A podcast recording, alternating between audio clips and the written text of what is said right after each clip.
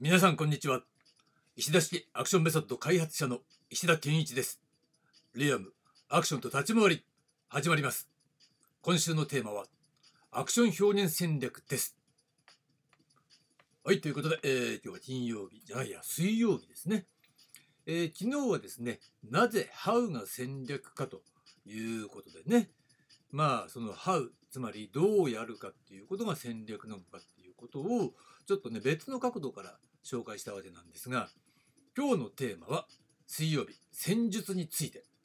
というものをねお届けします戦術つまりアクションにおける表現戦術とはファット何をやるかということなんですねで身体能力が高いとやること自体に夢中になってしまい動きの追求に向かう傾向が強いんですよ。これ分かりますよね。まあいわゆる運動神経がいいみたいな人こういう人が、えー、まあ、いわゆる身体能力が高い系と言われる人たちなんですけどそうするとさ、えー、その運動そのものをやること自体が気持ちいいわけだ楽しいわけだ。特にねその、えー、アクロバティックな動きとかね難易度の高い動きそういったものっていうのは、えやればやるほどなんかね、面白いわけ。楽しいわけ。それは分かりますよね。だからそういったものが、えー、一つの見せ物としてね、アクションの魅力の一つになっているということは、これ否定できない事実であることは間違いないですね。だけども、やってる側がそれが楽しくて、そればっかりになっちゃう傾向が強いんだわ。だから練習することはとても大事なんだけれども、えー、そういう動きを追求する練習ばっかりやってるとまあこれがね戦術っていうものはどっちかっていうとこれ裏方のもの考え方なんだよね。なんでそうなるかっていうことね。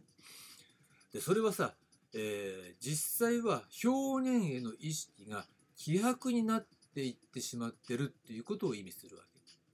け。だ技っていうのが、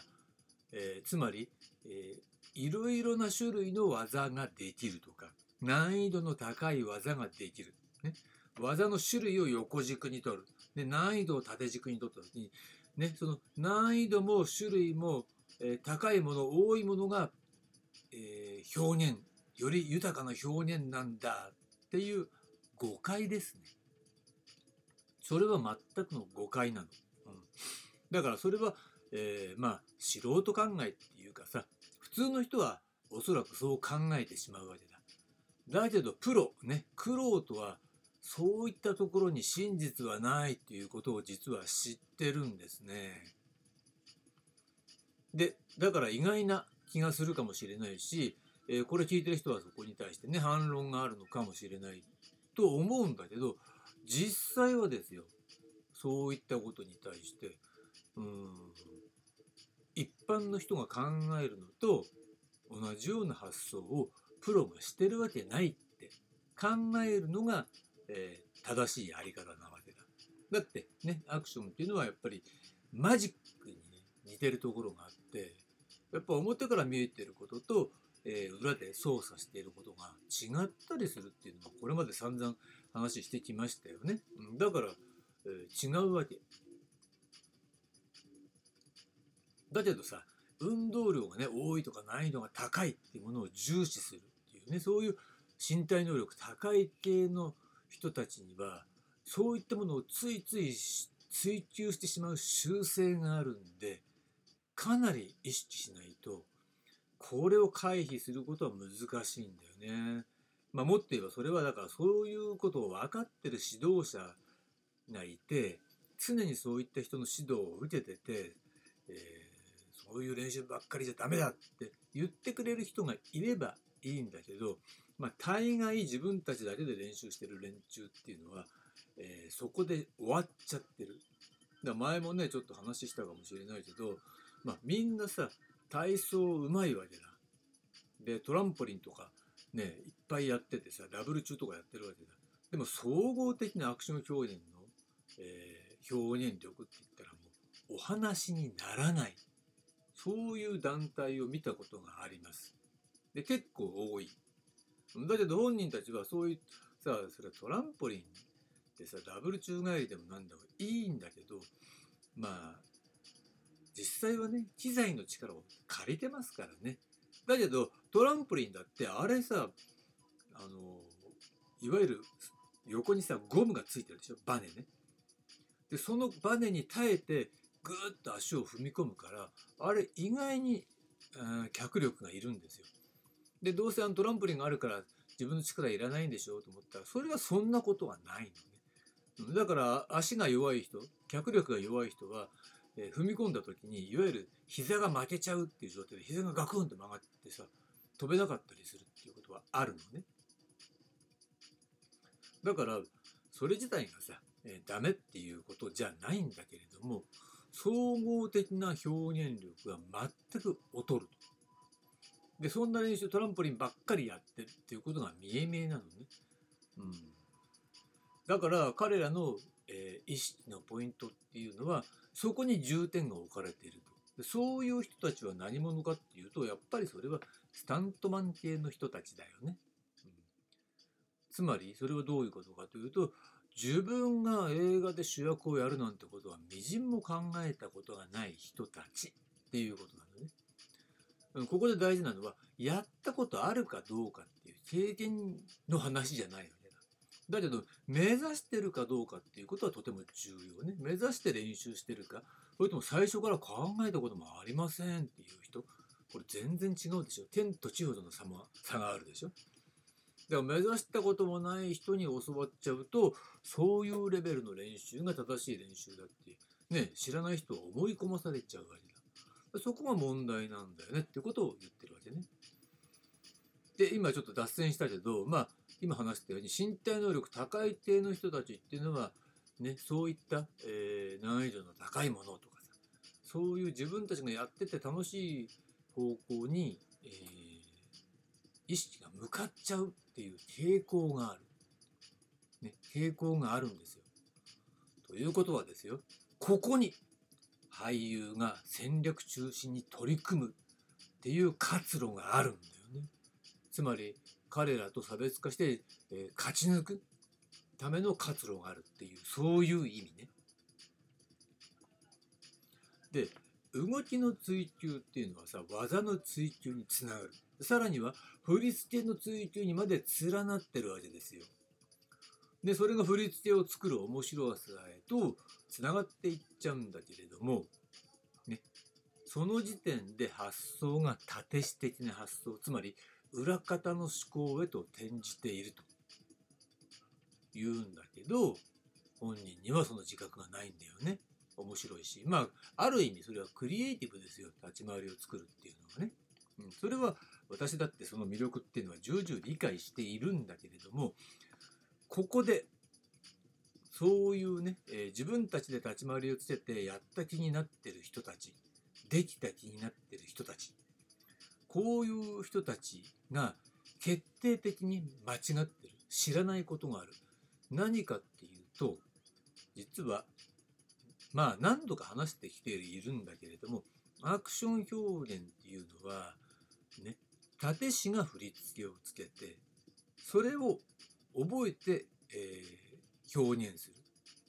主役の人はね真はその立師がつけた振り付けを覚えてそれを自分なりに表現するっていうのが基本形なんですよ。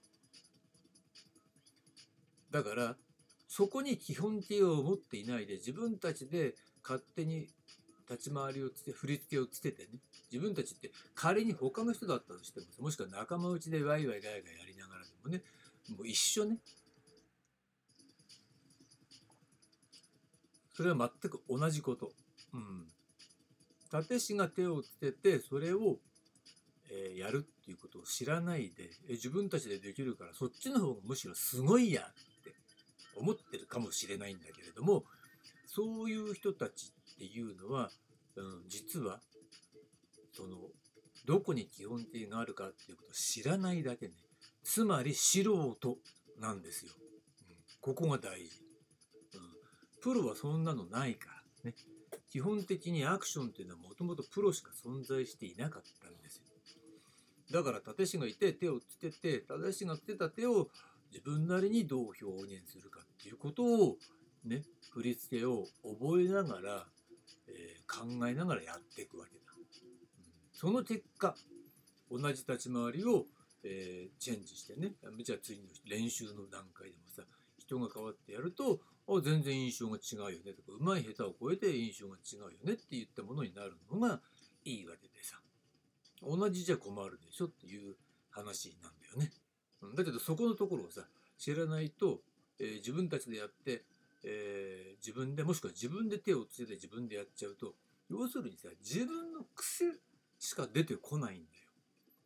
だからうまくならないんだっていうことが分かんないんだな。でなおかつプロの立石が手をつけたものをやるっていうことに最大の価値がある。それでいいとか悪いとかさ。うん、あのね、指導、ね、注意してもらうみたいなことが大事なわけで、自分たちだけでやってたって、それは、えー、うまくなるような錯覚があるだけ。で、身体能力高いっていうの人たちが、自分よりもできない普通の俳優とかに、だったらやらせることができるわけだ。だって自分たちよりも下手なんだから。知識はないんだからね。で、それで、えー、自分たちが上手くなっちゃってすごいような気になっているだけ錯覚なんですよ。うん、でそういう錯覚そういう幻想に包まれてるのが、え、今のアクションの世界なんじゃないかなというふうに私は考えてるのでだからこのようになるべく論理的に、え、事実関係を、え、明らかにしながら何が重要かということを伝えてるわけなんですよね。で、今話したように、ね、技や振り付けっていうのは戦術だから、ね、それはやっていけばやっていくほど裏方の思考が極めて強いものなので、そっち方向に行っちゃうのね。つまり究極は自分がやらなくても人にやらせるっていうことになるわけだ。例えば立ち回りをね、作るっていうことは、えー、自分でやっちゃうと、それがどういうふうに見えてるのか分かんないから人にやらせるってことになるでしょ。じゃあこうやってみて、もしくは、えー、手を捨ててやらせるっていうね。うん、人はこうなってこうなってじゃあもっとこうだみたいな形ででそれ自分でやらなくなっちゃうわけだよねで自分でやらないっていうことはそれダメでしょ、アクションっていうのは基本的に自分でやるものなんですよ。だからそれを人にやらせるっていうポジションに変わった切り替わった瞬間にもその人の立ち位置問題ね。やっぱ立ち位置がその表から表方から裏方、ね、に切り替わっちゃっているのね。うん、そうなった時にさ、いや、表方のさ、えー、パフォーマンス、能力を極めた人だったらいいですよ。で、俺はもうそっちの表方は引退って言うんだったらいいけどさ、そうじゃないんだったらダメだろうということなんですね。これすごく簡単なことだよね。だからさ、それがとにかくもしね、自分がそのプレイヤーを兼ねるんだったら、戦略を極めてから戦術に手を出すべきなんだけど、現実の物事っていうのはそのようには進まないことが多いわけだ。つまりそれはさっき話したように自分でやることが楽しいからやってくっていうね、運動量の高い運動をやってって表現の認識が向かないっていうことの中で楽しい好きなことだけをやっていくとえー、行き着くところは、ね、自分で好きな立ち回りをしてて自分でやるっていうことの延長でやらせるっていう方向に行ってそうすると自分よりも下手なやつにやらせるっていうねポジションに入っちゃったりするともう立てしみたいな、えー、そういう位置づけで、えー、やるようになってっちゃう、ね、可能性が極めて高い。そうなった時にもうその人裏方ですからっていうことなんだよ。だからその人のやってることは全くもって戦術であって戦略なし。でそんな人に教わったってうまくなりませんよ。ということ。ね。なんですね。でここまでが、えー、戦術についてという話でした。で明日なんですが明日は戦略と身体能力という話です。はいありがとうございました。